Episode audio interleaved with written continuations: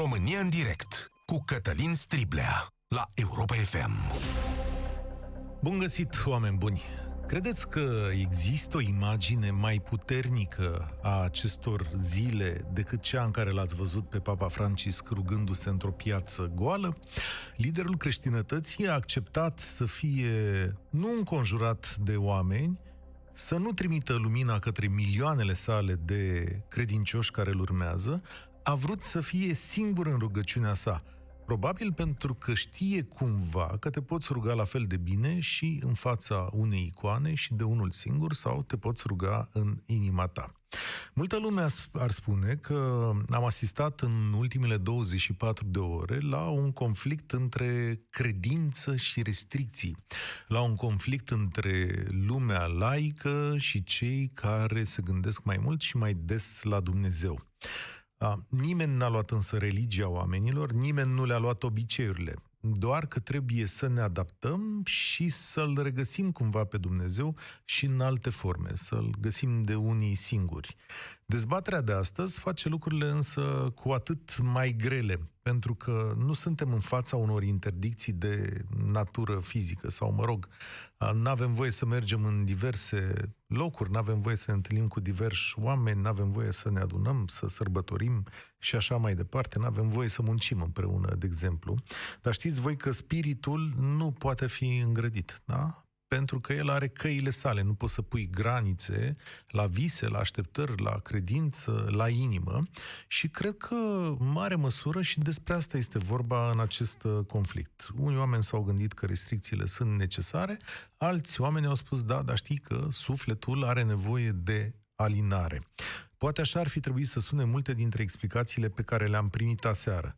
Adevărul însă Adevărul însă e mult mai pământesc, e mult mai mirean, dacă îmi uh, permiteți. Nu a fost vorba nicio secundă de niciunul dintre aceste lucruri înalte, care sunt legate de inimă, de spirit, de credință, de lucrurile profunde pe care le avem în noi.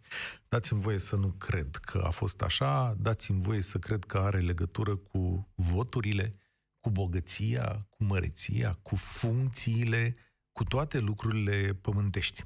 Aseară am aflat că guvernul și Biserica Ortodoxă au un acord care le dă voie unor mii de români să meargă la biserică în noaptea de înviere, ba să-și ia lumina adunați în fața scărilor de bloc, trei câte trei, cum ar veni.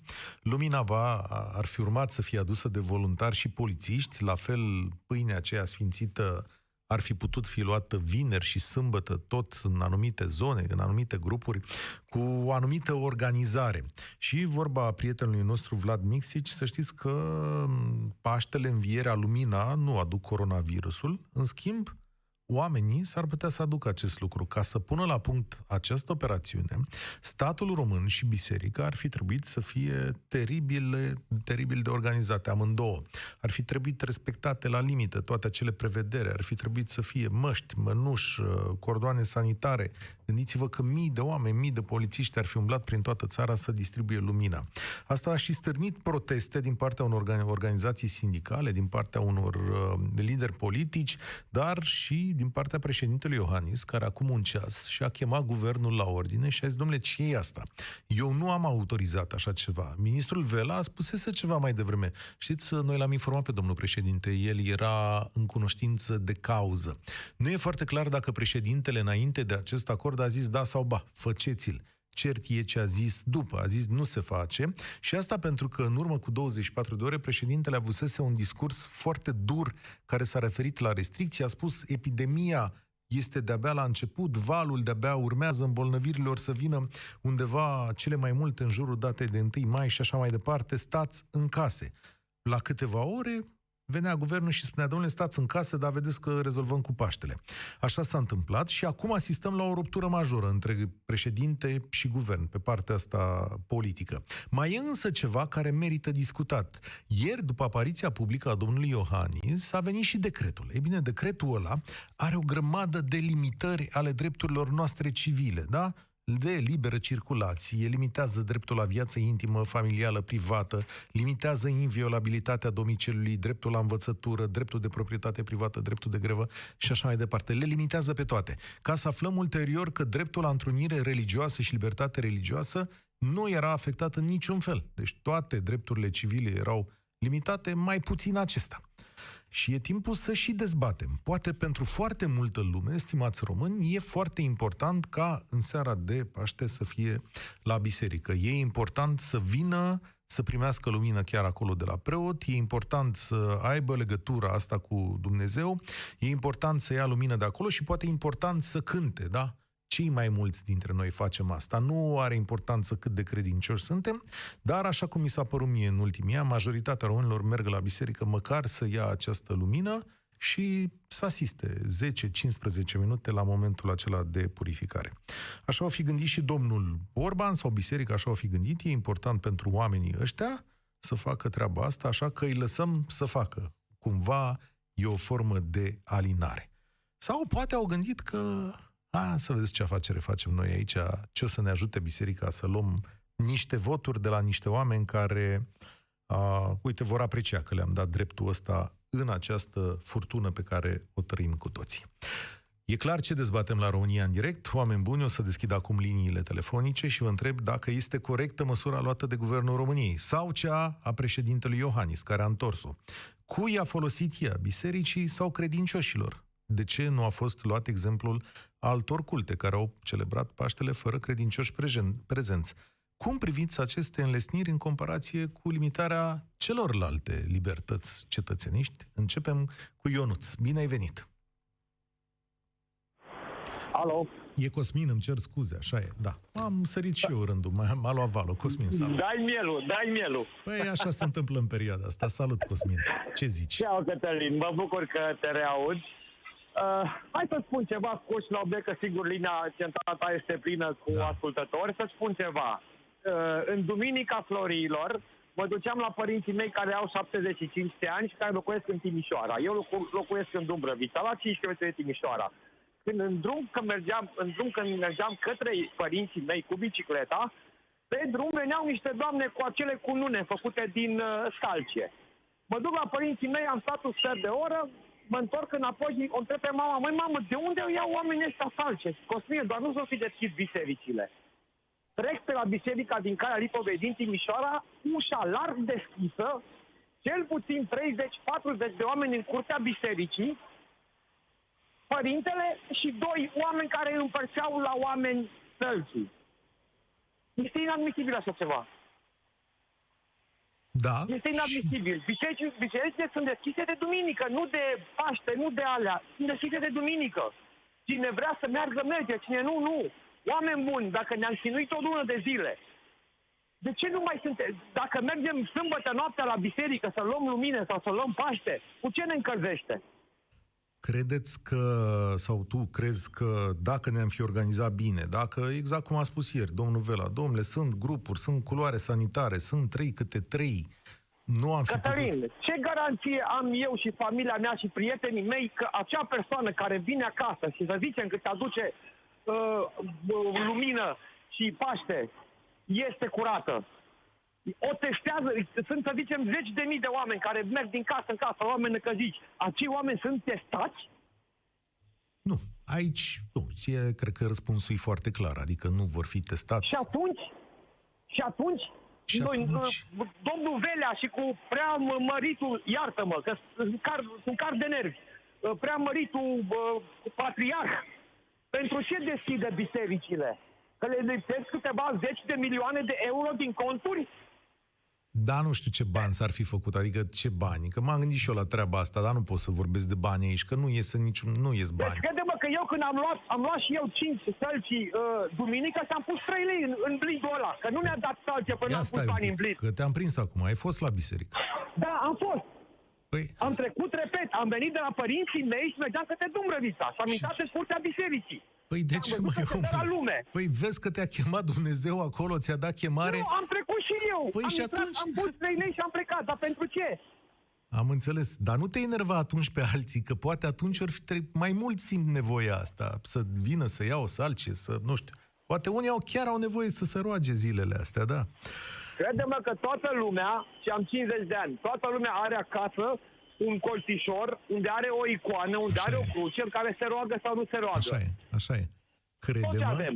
Că în fiecare... Îți mulțumesc tare mult, Cosmin, că ai trecut pe la noi. Am, în, în schimb, am, am o lipsă și o neliniște. Eu în fiecare an m-am dus la înviere. Nu sunt credincios, dar nu să foarte mare practicant. Îmi place mai curând să vizitez biserici să, și mă rog în momentul în care intru acolo.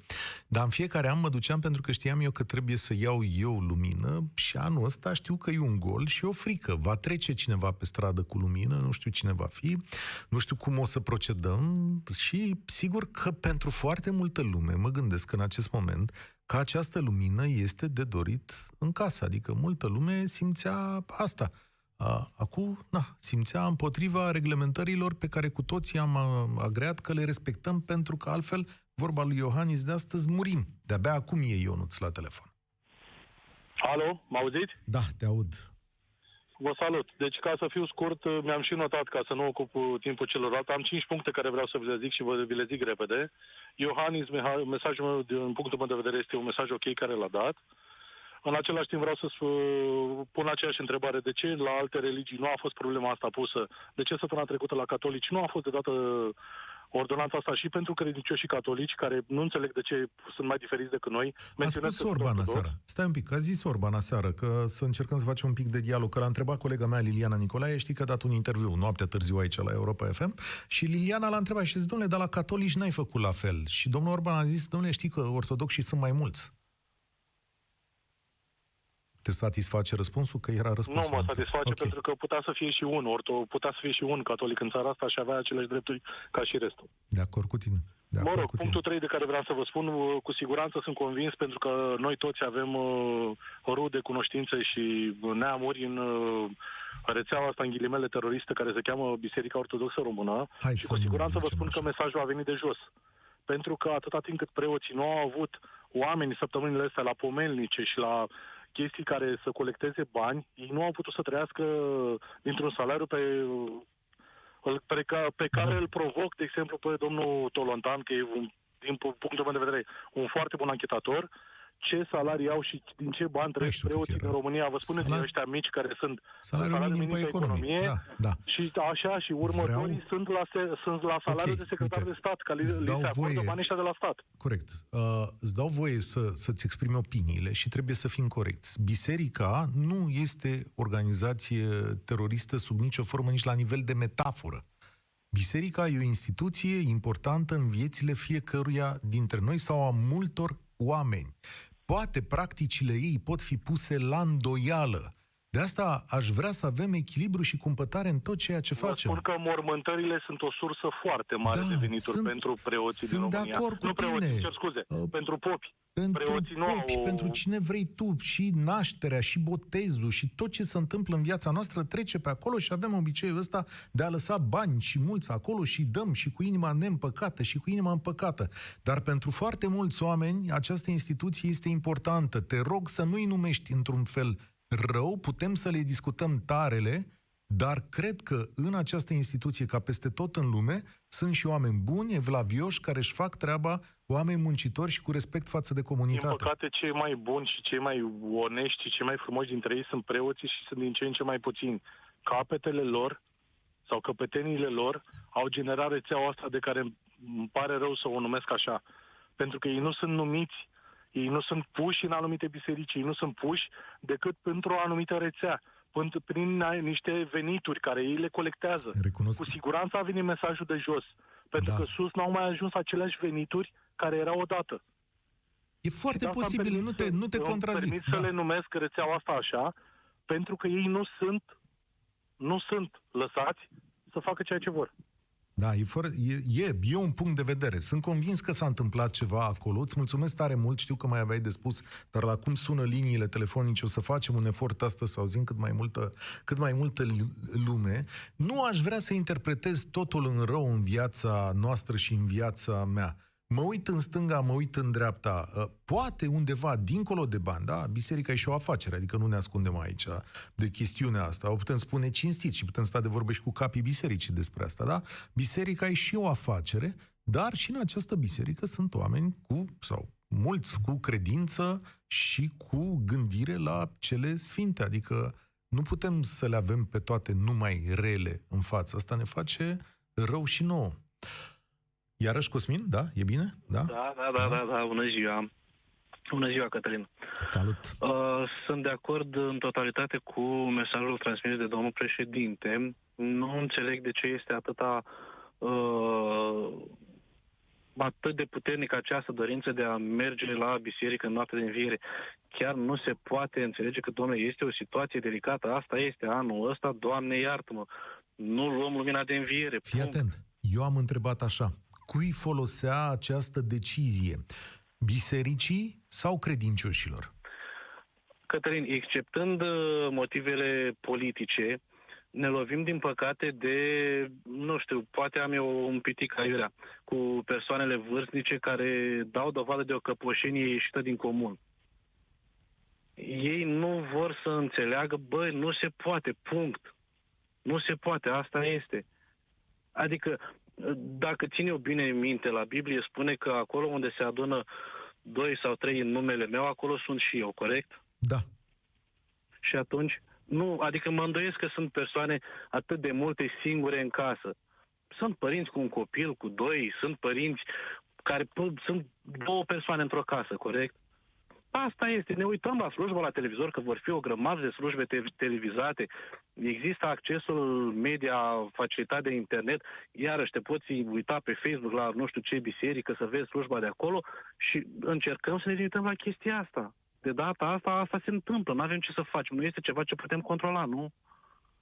La ce folosește faptul că vom merge la biserică și ferească Dumnezeu, se mai întorc de acolo și alți, uh, alte persoane îmbolnăvite. Ajută pe cineva? Va spune Dumnezeu, vai, s-au jertfit în numele meu, pe ăștia iert. Nu. Nu știu să-ți răspund la toate lucrurile astea. Evident că sunt uh, retorice și atunci, uite, tu ești un om așezat, cumpătat, Ești un om care a stat și s-a gândit. Explică-mi tu atunci cum s-au așezat oamenii ăștia la masă, domnii Orban, Vela și uh, Patriarhul sau cine a fost de partea aia altă, pe ei nu i-a trecut gândul ăsta, adică cum s-or fi gândit? Explică-mi mecanismul gândirilor, asta vreau să aflu și cred că asta e important pentru noi. Din păcate aici bănuiesc că sunt motive electorale. Uh, cum a spus și antevorbitorul meu, Uh, într-adevăr, s-a simțit lipsa enoriașilor cu pomenice și așa mai departe și sunt convins că cei care vor merge la biserică să ia nafora și lumina vor avea cu siguranță un pomenic în buzunar, măcar unul dacă nu vor avea pentru toată scara și vor pune uh, legătura de bani cu legătura de pomelnice. Da. Și iarăși, acesta este un venit care Măi, se va nu simți. mai, mă, mă îngrozește discuția asta dintr-un punct de vedere. Adică chiar așa am ajuns noi ca societate în toată povestea asta să fie vorba numai de bani? Adică bani, Din bani, păcate, bani, bani, bani, bani. Până Un la alt oameni pic buni. de-al meu este comunismul. Așa ne-a educat comunismul. Prin uh, acele perioade de restriște în care se dărmau biserici și așa mai departe, oamenii dorind în continuu să aibă o legătură cu Dumnezeu, făceau tot felul de eforturi de genul ăsta. Și atunci e o, un efect secundar al comunismului, consider. Foarte Poate greșesc, posibil. dar asta e nici părerea mea. capitalismul nu ne ajută cu mult aici. Îți mulțumesc Așa tare este. mult, Cosmin, să mai treci pe la noi. E timpul să o ascultăm pe Marina, România în direct, 0372069599. Marina, Alo, bună ziua! Bine ai venit. Bună ziua, domnule Striblea. Am ascultat uh, colegii care au vorbit înaintea mea și mi-a, mi-a rămas gândul la faptul că terorismul vine de la, mă rog, pleacă de la ideea că cineva a semănat teroare. Ori în cazul ăsta, cred că e vorba de asemenea teroare printre, printre cei care nu înțeleg demersul acesta. Um, sunt unele lucruri care mă amuză, iar altele mă trec direct în consterna- consternare și atunci asta, e, asta este exact situația în care sunt consternată și uh, mă gândesc la situațiile în care copiii la copiii confuzi, în care mami spune nu fă asta și Stai un e secundă. fă, ai voie, Exact, da? da. Uh, suntem ca un copil confuz acum între deciziile statului. Exact, Te rog și să mă vii... gândesc- Marina, mă auzi o secundă? Da. Stai mai lângă o fereastră sau schimbă poziția telefonului Aoleu. pentru că te întrerupi și nu se Da. aude bine ceea ce vrei să spui și e păcat. Și dacă Înțeleg, nu e ne mai bine auzim, așa? e mult mai bine. Te ascult. Vă mul- mulțumesc. Deci, eu mă gândeam la copiii confuzi care uh, nu înțeleg ce e bine și ce e rău din moment ce mami spune un, că ai voie să faci ceva și tati nu, sau invers. Mă gândesc la soldații înaintați uh, pe un câmpinat și ghidați de uh, superiori, superiorii lor care spun uh, la stânga, iar altul spune să la dreapta. Nu-mi dau seama. Deci e o confuzie totală, este deci un semn uh, de irresponsabilitate Uh, stați mai, să vă mai zic și altceva. Uh, sunt uh, din Chișinău și uh, urmăresc când de aproape ce se întâmplă în România, mai cu seamă, dar uh, au, ajung la urechile mele și anumite lucruri care se întâmplă în Chișinău, printre care aflu că două din trei partere ale unui bloc uh, locativ au fost sudate, deci porții, ușile au fost sudate, pentru că s-ar fi uh, depistat un anumit număr de uh, de pozitiv, da, COVID. Mm-hmm. Deci, da. sunt lucruri și mai grave atât. Se poate, Marina, din păcate nu am da? reușit să punem lucrurile chiar la punct așa cu legătura asta. Sper și ne vom auzi altă dată cu siguranță. O să-i rog pe colegi ca atunci când mai avem ocazia să mai stăm de vorbă, să ne mai spui povestea ta. Dar acum e, e păcat să nu ne auzim bine. Mergem către Aura la România în direct. Alo? Salut, Aura. Cine are dreptate în toată povestea asta? Președintele, Bună guvernul, uh, patriarhul? Cu siguranță, cu siguranță, domnul președinte are dreptate și uh, nu fac parte din categoria persoanelor dezechilibrate, zic eu. Um, sunt uh, credincioasă, dar nu religioasă. E o diferență. Uh-huh. Da? Deci merg la biserică, prefer să mi-arăt dragostea față de Dumnezeu prin fapte, adică ajut oamenii sărmani în măsura în care pot, dar nu plătesc pomelnice. Mă rog, mă închin, merg la biserică, dar aș vrea în cazul de față să oamenii să conștientizeze măcar în ultimul moment că situația e foarte gravă. Eu sunt de mult timp autoizolată și nu mi este ușor nici cu această nouă ordonanță de urgență, dar îi uh, realizez uh, necesitatea. Deci acești oameni care se, uh, se chinuie, își chinuie sufletul pentru că nu ajung la cimitire, că nu ajung uh, la, să ia lumină, sunt practic niște, forma, niște ritualuri, niște formalități, să-și facă lumină în suflet. Știi că pentru Alo, ei e important. Ție ți s-a părut vreo secundă că e o mare presiune în direcția asta? Adică ți s-a părut că e o mare masă a populației, știu eu, vecini de-ai tăi? Este. Am mai urmărit, da? Uh, am mai urmărit uh, media și oamenii foarte ofensați uh, și chiar și cei în vârstă că nu ajung la cimitir. Deci eram pentru ei, ei nu conștientizează că ajung mai repede la cimitir. Mhm. Deci chiar crezi că s-a răspuns unei nevoi care aici exista? Există, da, nu știu dacă chiar peste 50%, dar există, pentru că lumea încă nu este... Uh, deci pentru ei acești intermediari sunt foarte importanți, că practic biserica este un intermediar între Dumnezeu și noi, nu? Uh-huh. De, așa. Dar trebuie conștient, ajutați oamenii aceștia că important este să-și vadă întâi de viață și creștinește este. Dumnezeu a, ne-a dat un dar acest organism al nostru, acest organ, acest trup pe care trebuie să-l prețuim și viața trebuie să o prețuim și apoi celelalte. Ce frumos ai zis! România în direct cu Cătălin Striblea la Europa FM. Pentru cine ne-a auzit ceva mai târziu, în România s-a întâmplat următorul lucru. Aseară, guvernul a venit și a spus că a găsit o formă prin care Paștele să fie celebrat, lumina să fie împărțită cu ajutorul lor voluntarilor bisericești și ajutorul poliției, că lumea poate ieși din casă să stea câte trei afară, adică o familie, practic, la distanță așa unii de alții și să vină să ia lumină și că lumina va fi distribuită pe scara blocurilor de voluntari din blocuri locul respectiv și se promitea o organizare din asta imensă în care toată lumea ar fi avut acces la această sărbătoare religioasă și la spiritul ei. A venit președintele Iohannis și a zis nu e bine. Nu respectați ceea ce în comun am stabilit aici, luați-vă acordul înapoi.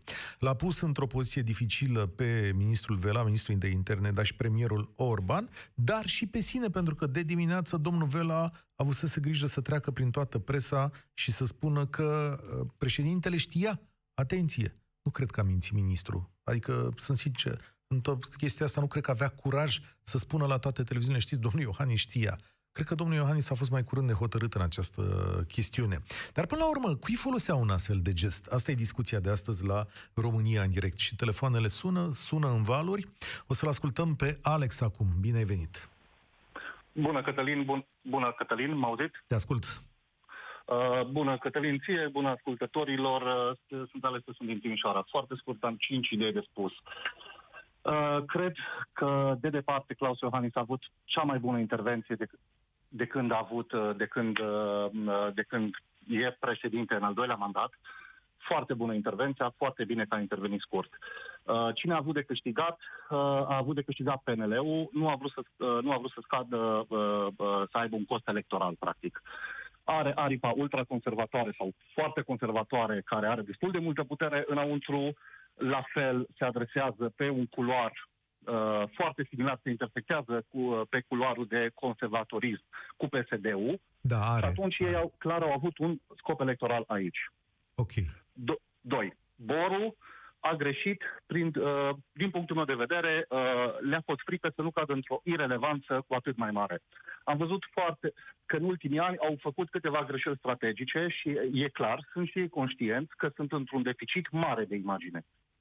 Și atunci s-au speriat ca nu cumva poporul credincios să-și dea seama că n-au nevoie de uh, cine știe ce uh, uh, slujbe de câte 4-5 ore opulente sau știu, uh, știu eu câte, uh, uh, câte uh, ritualuri și tradiții care sunt, mă rog, Mhm. fac parte din, din uh, identitatea noastră națională, dar s-ar fi putut, să, s-au speriat că poporul ar fi, ar fi putut să dea seama că îl pot Foarte sărbători pe interesant. Hristos de acasă.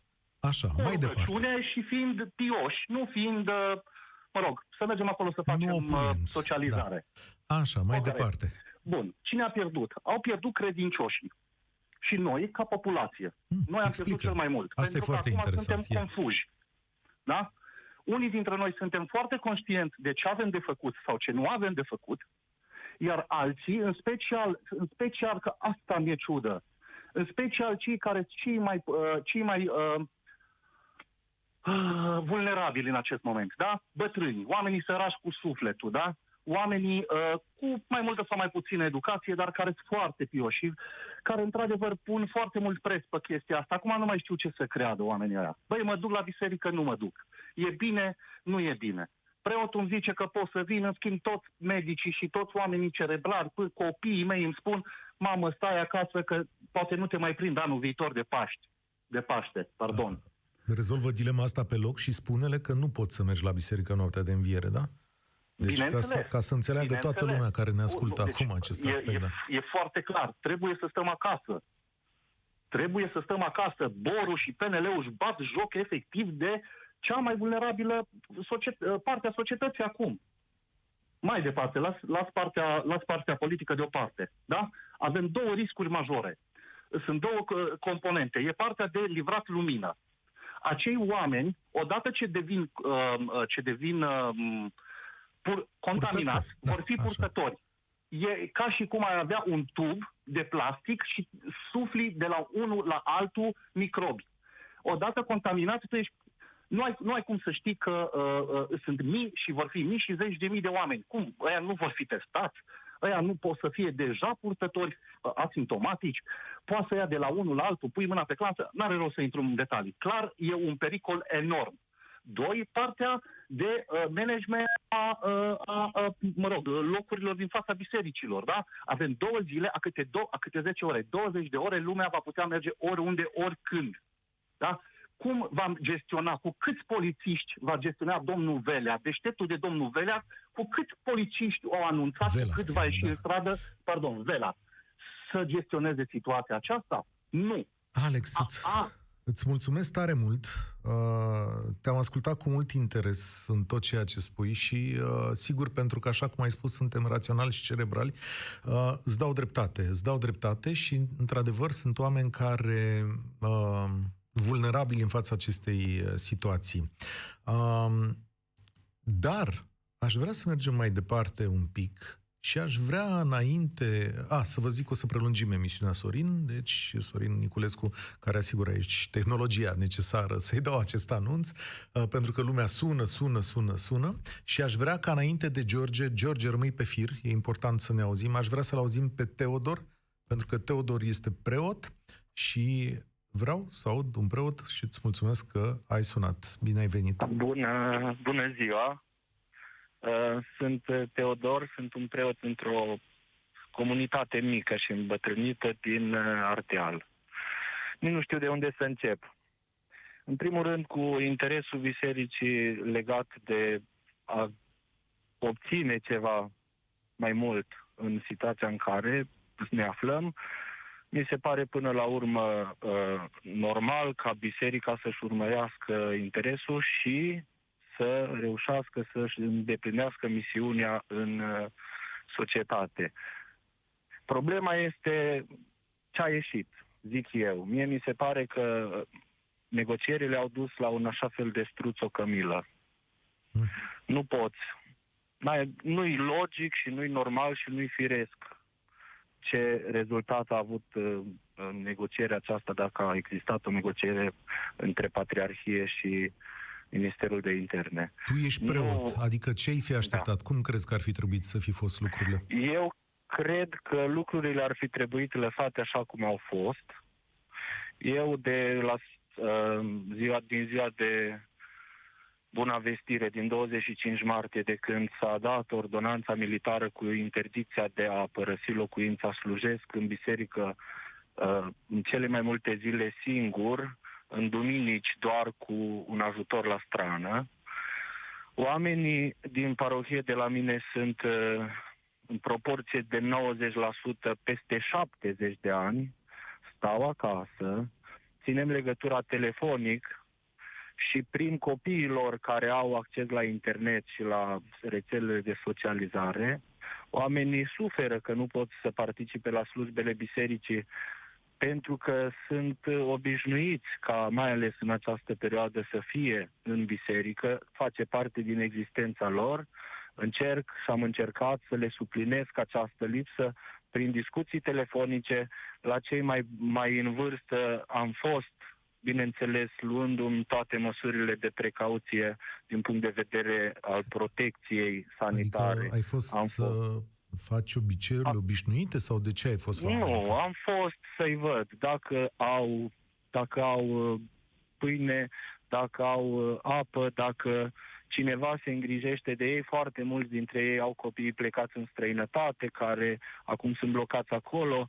Sunt și speriați de situația care s-a creat, mai ales în Spania și în Italia, oamenii sunt, uh, sunt speriați și am crezut de cuvință să-i caut, mai ales pe cei mai singuri și mai bolnavi, cum să zic, care nu se pot deplasa așa ușor, având în vedere că, fiind un sat mai împrăștiat, aproape toți sunt la mai mult de un kilometru distanță de cel mai apropiat magazin atunci, dacă tu ai procedat așa, și bănuiala mea e că multe sate din țara asta s-a procedat foarte așa. multe, să știți. Dacă colegii multe. tăi preoți au procedat așa, dacă lucrurile erau de normalitate firească, te rog, explicăm din interiorul bisericii de ce a fost necesar acest acord? Cui folosea el? La ce era bun? Pentru că, vezi tu, lumea a venit aici și va acuza pe voi preoții spunând că e păi vorba de bani. de foarte știi? multe da. lucruri. Da. Probabil că așa. în comunitățile foarte mari, cum sunt orașele și parohiile mari, catedralele, dacă uh, s-ar da drumul, să zic, la Paști sau la Sfânta Lumină sau la nu știu ce, uh, s-ar crea ambuscade și uh, aglomerație în lăcașurile de cult. Dar vă spun, uh, majoritatea parohiilor și a preoților pe care îi cunosc și-au luat, uh, și-au făcut așa zise planuri cu privire la sărbătoarea pascală. De exemplu, se puteau găsi tot felul de metode non indirecte de a distribui, dacă ai vrut și dacă au credincioși au dorit cu adevărat să primească Paștile. Da? Cum?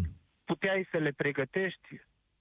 Sunt niște pâini sfințite, prescuri sfințite, stropite cu vin și cu aghiazmă. Da? Aceste prescuri se pot ambala, pot fi lăsate la magazin pentru cei care își, își doresc să le ia de acolo. Pot, tu ca preot, pentru că parohiile sunt mici, tu ca preot poți să te duci să le agheți în poartă, o plasă, cu o caserolă de, de Paște, dacă vrei. Nu trebuie să să-i fac atâta caz. Mai spune-mi un lucru. De simplu ce vei face în noaptea de înviere? Un, cum... O să fac slujba de înviere și o să transmit uh, live pe Facebook. Și lumina cum pleacă către credincioșii tăi?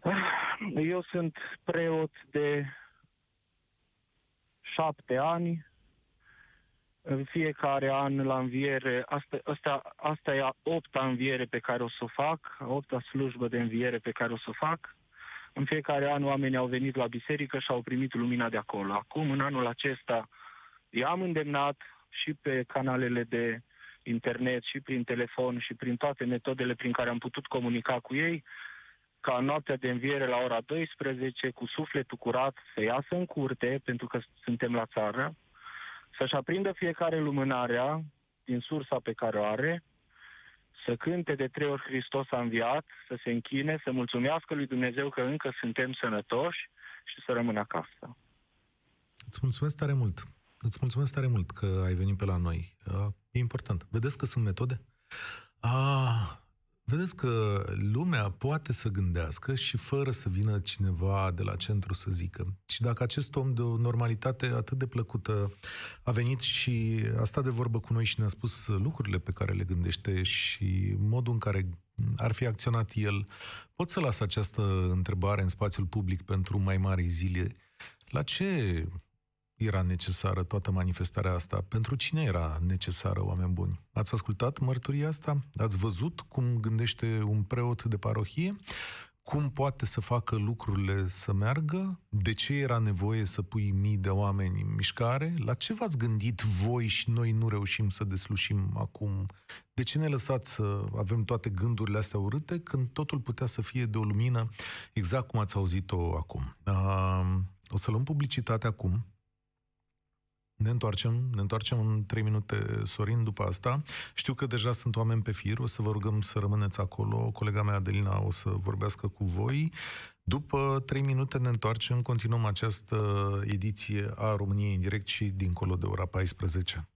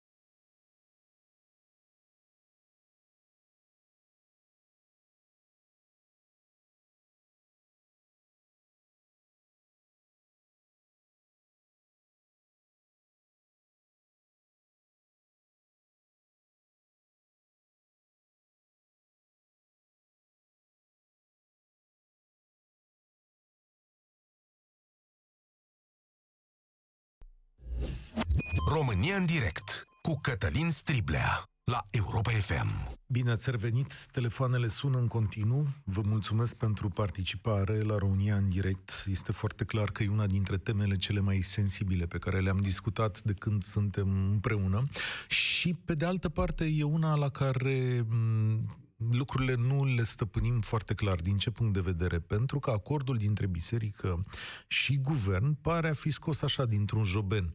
L-ați ascultat mai devreme pe preotul acela dintr-o localitate ardeleană, o comunitate mică. El spunea că s-ar fi descurcat fără acest acord.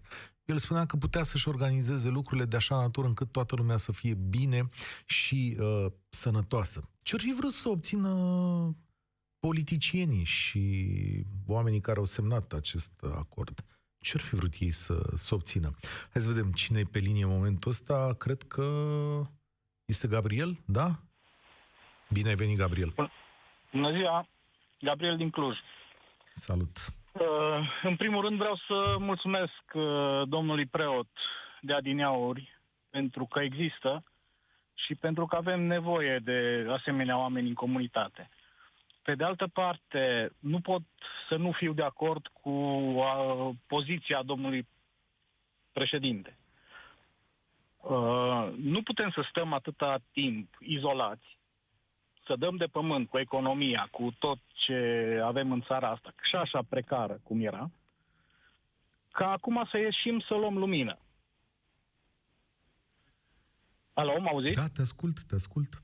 Uh, doi la mână. Sunt uh, credincios, dar nu în atât de măsură încât să să-mi periclitez familia și prietenii.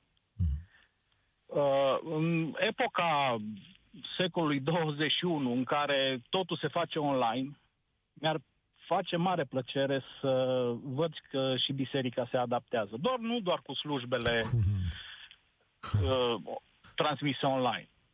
Da, poate uneori spiritul mai are nevoie și de icoanele acelea, de ziduri în fața căruia să îngenuncheze, să stea de vorbă. Poate are nevoie de lăcașurile astea. Știi că am e mutat. nevoie. Eu, deci nu, nu aia zic că trebuie să le desfințăm. Sunt momente în viață cruciale în care trebuie să hotărâm niște lucruri. Eu nu cred că, nu vreau și nu refuz să cred că toată credința mea se bazează pe un Dumnezeu atât de slab sau atât de incapabil. Adică?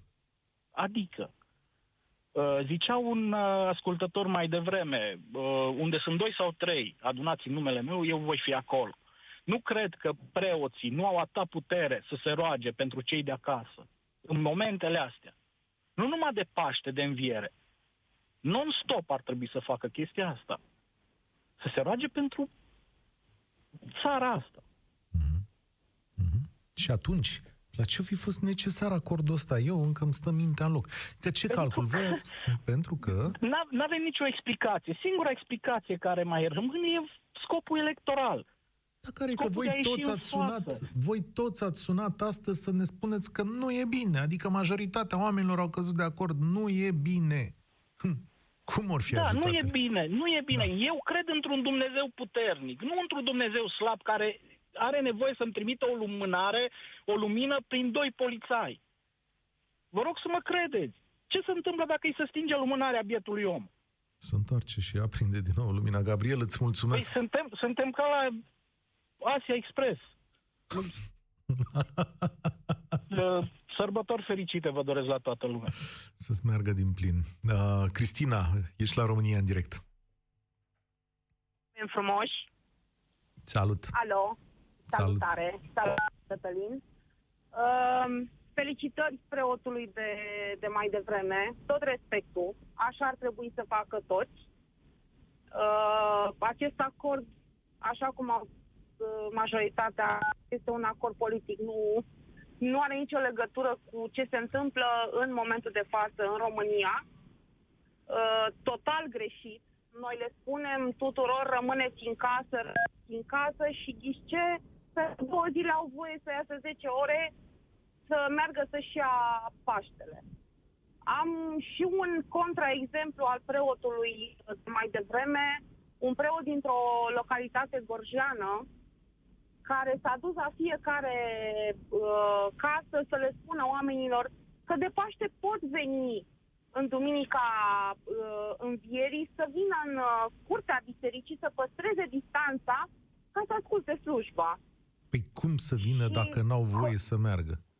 Exact, exact. Ăsta este un conflict în momentul de față între primarul de acolo și uh, acel preot, care spune, dar nu se întâmplă nimica.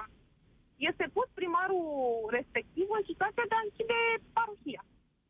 Ce întâmplare? Nu, nu vrea sub nicio formă să cedeze și să înțeleagă că ceea ce se întâmplă în momentul de față nu-i joacă.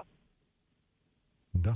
Deci sunt și genul ăsta de preoți, din păcate, sunt și genul ăsta de preoți în total opus, așa am auzit un pic mai devreme și încă o dată tot respectul pentru, pentru preotul respectiv. Îți mulțumesc, Cristina. Sunt, uh, nu știu care e majoritatea aici. În mod clar, biserica a cerut anumite lucruri pentru că există acolo un curent de opinie care spune că acestea trebuie să existe. Daniel, ești la România în direct. Bine ai venit! Uh, Bine v-am găsit, mă bucur să fiu direct cu dumneavoastră. Uh, Mi se pare că foarte mulți pur și simplu ne dăm cu părerea despre una, despre alta. Avem dreptul Uh, la opinie. Te ascult. Sigur că da, sigur, sigur că da. Uh, Cred că sunt cazuri și cazuri, sunt poate localități în care se pot lua anumite măsuri, localități în care nu se pot lua anumite măsuri. Uh, Oricum, toată discuția aceasta legată de, uh, mă rog, tot scandalul a apărut mai degrabă seară.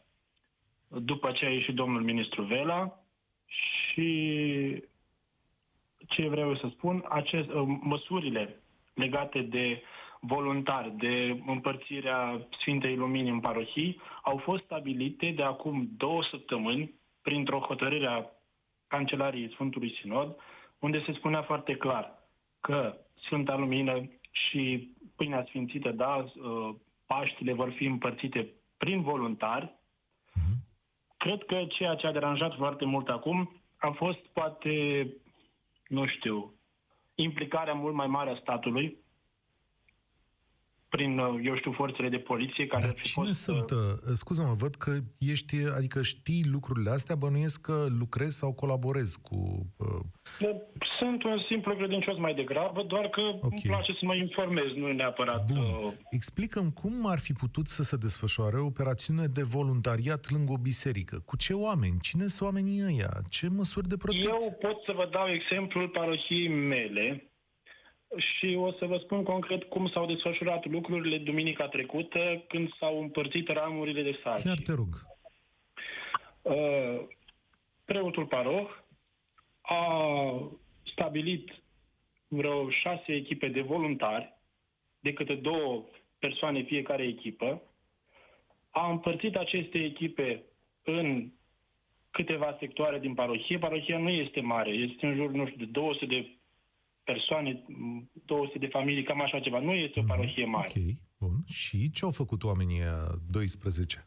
au venit la... Oamenii nu au ieșit la porți, au lăsat la fiecare poartă pachetelul cu aghiazmă și cu ramurile sfințite și s-a evitat orice contact cu persoanele, cu un contact efectiv vreau să spun. Uh, Ce ar mai fi? Voluntarii au avut mănuși, au avut măști, uh, eu știu, pachetele care au fost lăsate au fost, uh, cum să spun, complet uh, sterile, deci nu a fost niciun caz de îmbolnăvire sau, adică posibilitate a fost pe cât posibil evitată. Crezi că nu a existat niciun risc, adică totul a fost uh, Nu, impecabil? totul a fost în absolut uh, cu maximă siguranță și cu toate măsurile care puteau fi luate. Știi că nu există, în fapt, o garanție asupra acestor lucruri. E- Sigur că acum da. garanții, garanții vom vedea poate peste cele 14 zile, da, sau cât durează perioada aceasta de, uh, cum să spun, de... Era imperios necesar pentru tine, un om credincios, ca acest obicei să aibă loc? Poate n-ar fi fost, eu știu, acum neapărat imperios necesar, însă foarte mulți credincioși au nevoie. Vedeți dumneavoastră aici, cred că interv- intrăm pe un tărâm cumva, uh, cum să spun, sentimentul religios se poate manifesta în anumite feluri. Pentru mulți oameni aceste, cum să spun, simboluri, da? Pentru că la urma urmei asta sunt simboluri. Și Sfânta Lumină și ramurile de Paști sunt niște simboluri uh, care pentru unii dintre noi au o încărcătură mai mare sau mai mică. Pentru unii nu, nu înseamnă nimic, pentru alții înseamnă, da? Uh, nu știu ce să zic. Acum, cred că da, pentru mulți contează foarte mult. Eu, cel puțin, da. am văzut foarte multă bucurie pe chipurile celor care au primit. Am văzut foarte multă bucurie. Încerc să împing lucrurile la extrem.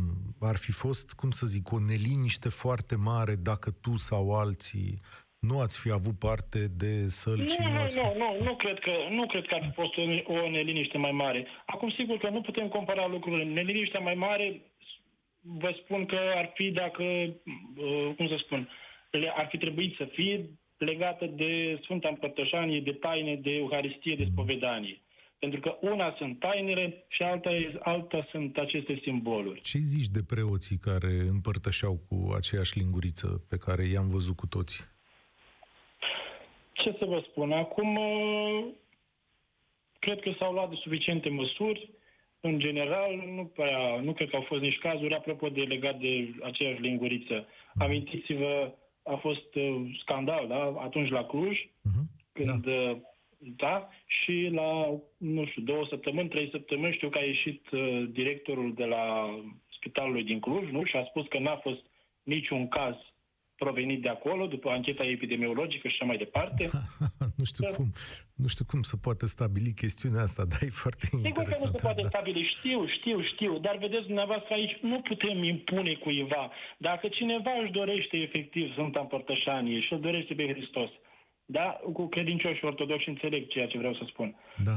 Uh, eu e... nu pot să interzic lui. Dacă el, acum, vedeți, nu cred că Patriarhia a spus clar. Sigur că în perioada aceasta se va da o, să spunem așa, dezlegare, da? Cine vrea să vină cu uh, linguriță de unică folosință poate veni, cine vrea să împărtășească cu aceeași linguriță, adică ei, nu știu cum să vă zic. Știi unde e toată discuția asta, dragul meu? Este exact în aceste cuvinte pe care le-ai rostit. Nu putem impune.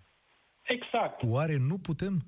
Atât de multe lucruri ne sunt impuse în viață atunci când trebuie să avem grijă unii de alții, încât, uh, cum să zic, cred că și peste o regulă religioasă se poate trece la un moment dat. Nu poți fi de acord cu mine? Da, vedeți acum și chestiunea legată de linguriță. Dacă e să o luăm așa, e mai mult o chestiune de poate de tradiție și de cutumă, dacă e să o luăm uh, strict uh, teoretic, da? Da. Dar, uh, cum să spun, adică, se, nu știu, se pot găsi fel de fel de metode, fel de fel de soluții. Nu cred că îl putem, cum să spun, putem lega împărtășania sau primirea împărtășaniei strict de acea linguriță. Îți mulțumesc tare mult că ai trecut pe la noi. E bine să ne auzim cu toții, e bine să învățăm să trăim în comun și să ne apreciem părerile. Știți care e marea lipsă a României? Astăzi nu mai avem poduri între noi. Uh, nu mai avem răbdare să ne ascultăm. Nu mai știm să construim. În momentul în care am hotărât că suntem într-o tabără, se pare că numai în tabăra aia putem să fim și se pare că numai pe cei de acolo îi ascultăm. Ba, chiar am auzit oameni la un moment dat întrebându-se unii pe alții cum poate cutare să, să fie căsătorit cu cutare tare pentru că au opinii politice sau de genul ăsta laice, creștine, uh, diferite. Oameni buni, podurile sunt cele mai importante. Trebuie să ne ascultăm, să ne înțelegem și să găsim o cale de mijloc în tot ceea ce trăim. Uh, Sorin, tu ești acolo? Uh, bună ziua, da. Mulțumesc pentru răbdare. Cum vezi această poveste și aceste cuvinte? Nu putem impune până la urmă, a spus Daniel mai devreme, credincios, nu putem impune reguli peste uh, ceea ce s-a întâmplat acolo. Asta sună așa ca mesajul Patriarhiei, care zicea la un moment dat că nu se supune regulilor laice. Cred că Daniel, ca și Teodor, uh, care a vorbit uh, mai înainte, era preot. Uh, e o părere personală. Posibil să fi lucrat deci, în biserică acolo. Da, nu știu dacă... Ceva pro... de genul. Da. Uh, stăpânea termenii oricum. Ideea e în felul următor. Eu uh, personal aștept uh, demisia ministrului Vela. Uh, e o așteptare pe care o am ca un gest responsabil vis-a-vis de o inițiativă care a avut-o și care a fost dezavuată de către președinte. Și din motivul ăsta mi se pare logic și politic necesar ca el să-și dea demisia. Mhm. Mă aștept ca și domnul Orban să își ceară scuze, ca să nu zic, pentru că nu poate trimite cabinetul, pentru că dacă își prezintă demisia și dânsul trimitește cabinetul. Nu ți se Dar pare că politica ar fi ipocrit aici? Crezi că Vela a fost de capul lui acolo? Adică e clar că a avut sunt acord. Convins că nu. Sunt da. convins că nu. Așa. Deci în momentul, în momentul de față, chestia se joacă politic. Deci ei au crezut, uh, PNL-ul în lui, sau cel puțin cei din conducerea PNL, au crezut că e o mișcare care ar putea să mai atenueze din pierderea de voturi pe care ei în momentul de față o contorizează pentru că fiecare zi care trece din pandemia asta și din guvernarea asta sub pandemie, înseamnă pierdere pentru PNL. Și atunci au zis, hai să încercăm să mai căpătăm puțin capital, poate de acolo, poate de acolo, încercăm să înlesnim. Eu pot să înțeleg politic. Politic vorbind pot să înțeleg. Ce nu pot să înțeleg este uh, cum ne jucăm cu sănătatea oamenilor. Deci dacă noi, ca oameni sănătoși la cap, am acceptat să trântim economia, am acceptat să, să suferim atât economic vorbind, pentru că uh, această suferință va dura foarte mult. Economia nu pornește așa bătând din palme. Uh, va fi timp în care ea încetul cu încetul, mă refer la industrie în general, parte din economia românească a continuat să funcționeze spre diferență de Italia sau Germania sau Franța, și unde s-au tu spui așa, deci dacă noi, o nație întreagă, putem să suferim economic, creștineștii sau pare... practicanții nu, religioși pot suferi la rândul. Nu, nu. Aici de două, de acum să fiu avocatul diavolului. Yeah. Sunt două chestii total diferite. Deci, pe de o parte, eu aștept ca domnul ministru Vela să-și prezinte demisia și mi s-ar părea un gest super okay. onorabil din partea unui politician care își asumă politica, dar acum trebuie să uh, ne aducem aminte de Moise Guran, care întotdeauna, în momentul în care cineva avea opinie, el venea cu, cu, cu o contră la opinia respectivă. Uh, bun, vorbim de cea mai importantă sărbătoare creștină. De departe este cea mai importantă. Spunea cineva de ce catolicilor nu li s-a făcut aceeași chestie. Sunt de acord. Sunt cu, întru totul de acord. Pentru că, în mod normal, te te gândești că dacă oferi nouă ortodoxilor, pentru că și eu sunt ortodox, uh, le oferă ortodox posibilitatea asta, trebuia să o dai și catolicilor, și reformaților, și protestanților, și tuturor celorlalte culte. Deci nu se face chestia asta. Nu se schimbă regula jocului în timpul jocului.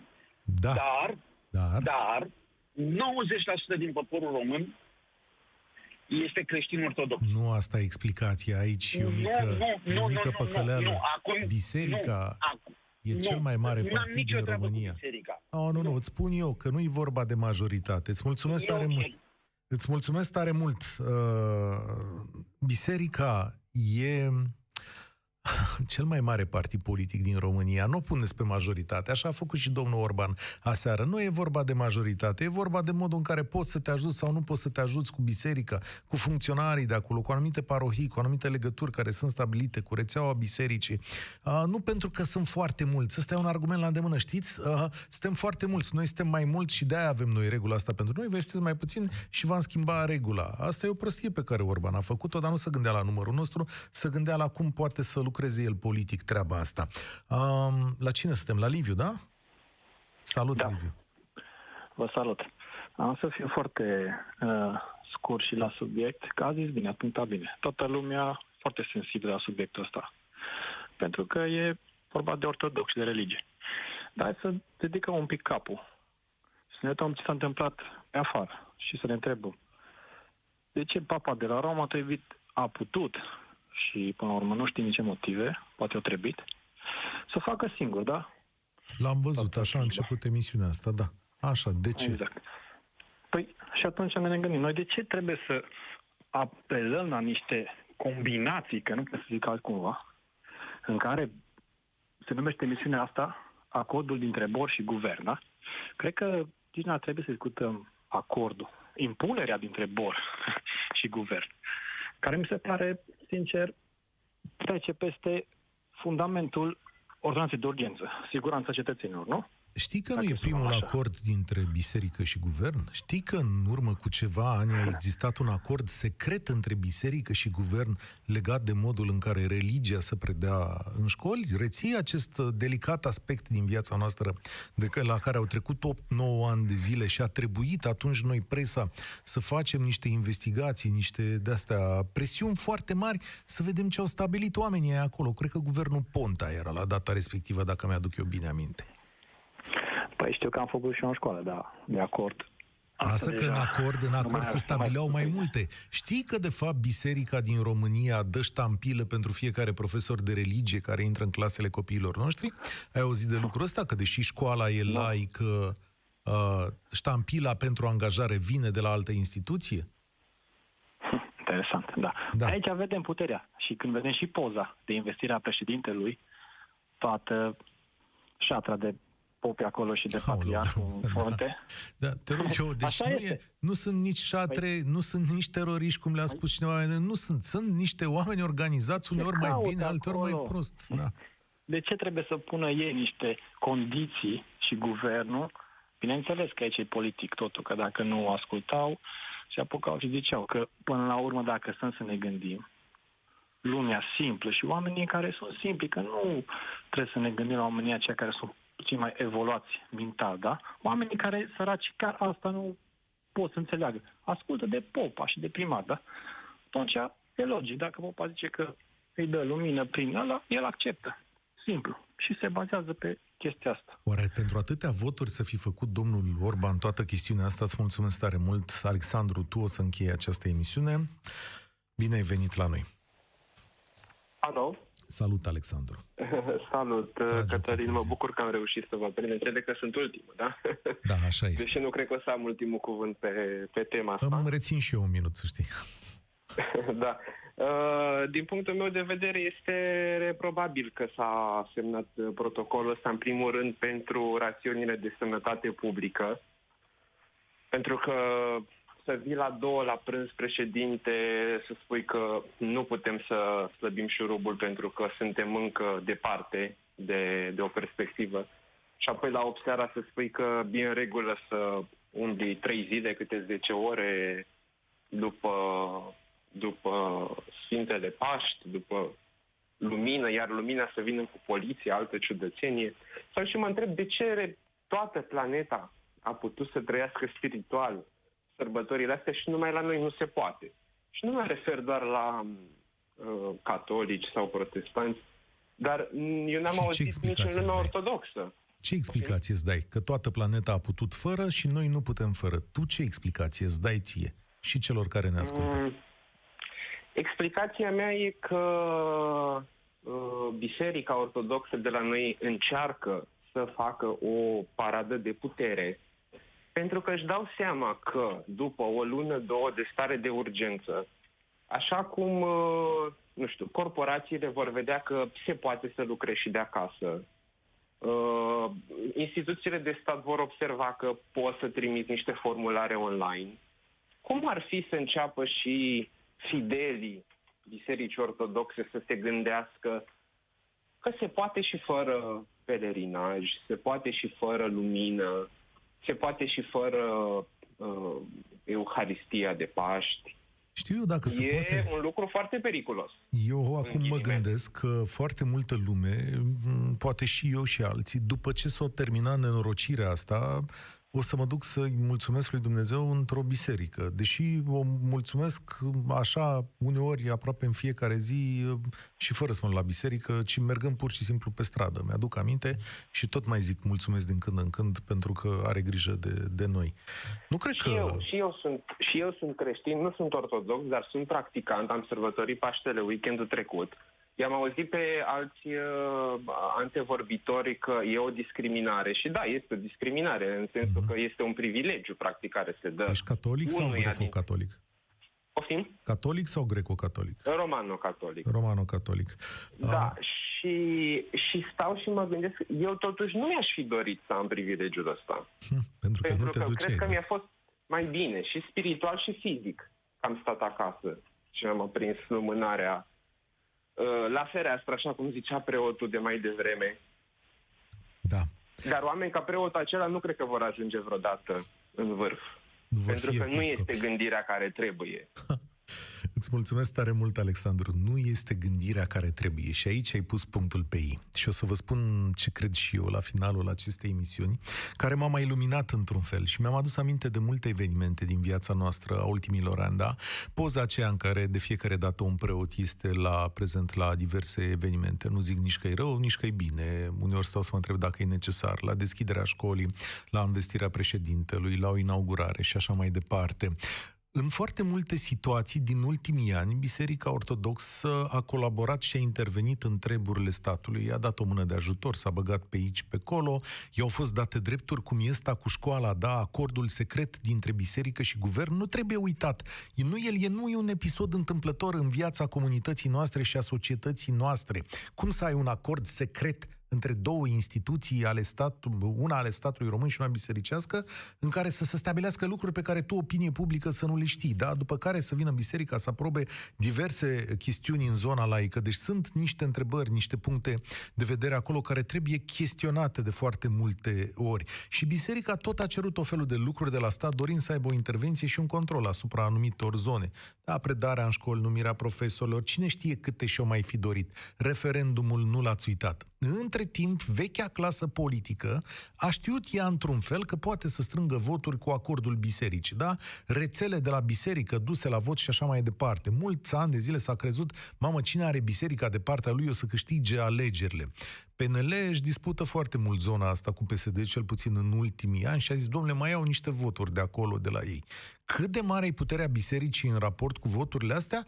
Ați numărat voi 3 milioane de voturi la referendum. Sunt bune voturile alea? Cred că așa s-a gândit și domnul Orban și a zis, domnule, stați așa un pic, că zice, noi avem aici 3 milioane de voturi, ce facem? Mai avem și alegeri. O mai jucăm pe o treaba asta așa un pic. E posibil ca vechea asta colaborare dintre politicieni și biserică să fi mers mai departe astăzi într-o inerție și să zică, bă, da, nu rezolvăm și noi pe asta, am rezolvat atât de multe lucruri și s-ar putea ca acest acord să fi fost făcut așa în răspăr, de fapt, cu ceea ce își dorea majoritatea populației, adică să fi satisfăcut câteva grupuri vocale și câteva puncte de interese foarte, foarte tari. În orice caz, ieșim mai confuzi și mai slabi după toată această întâmplare din viața noastră.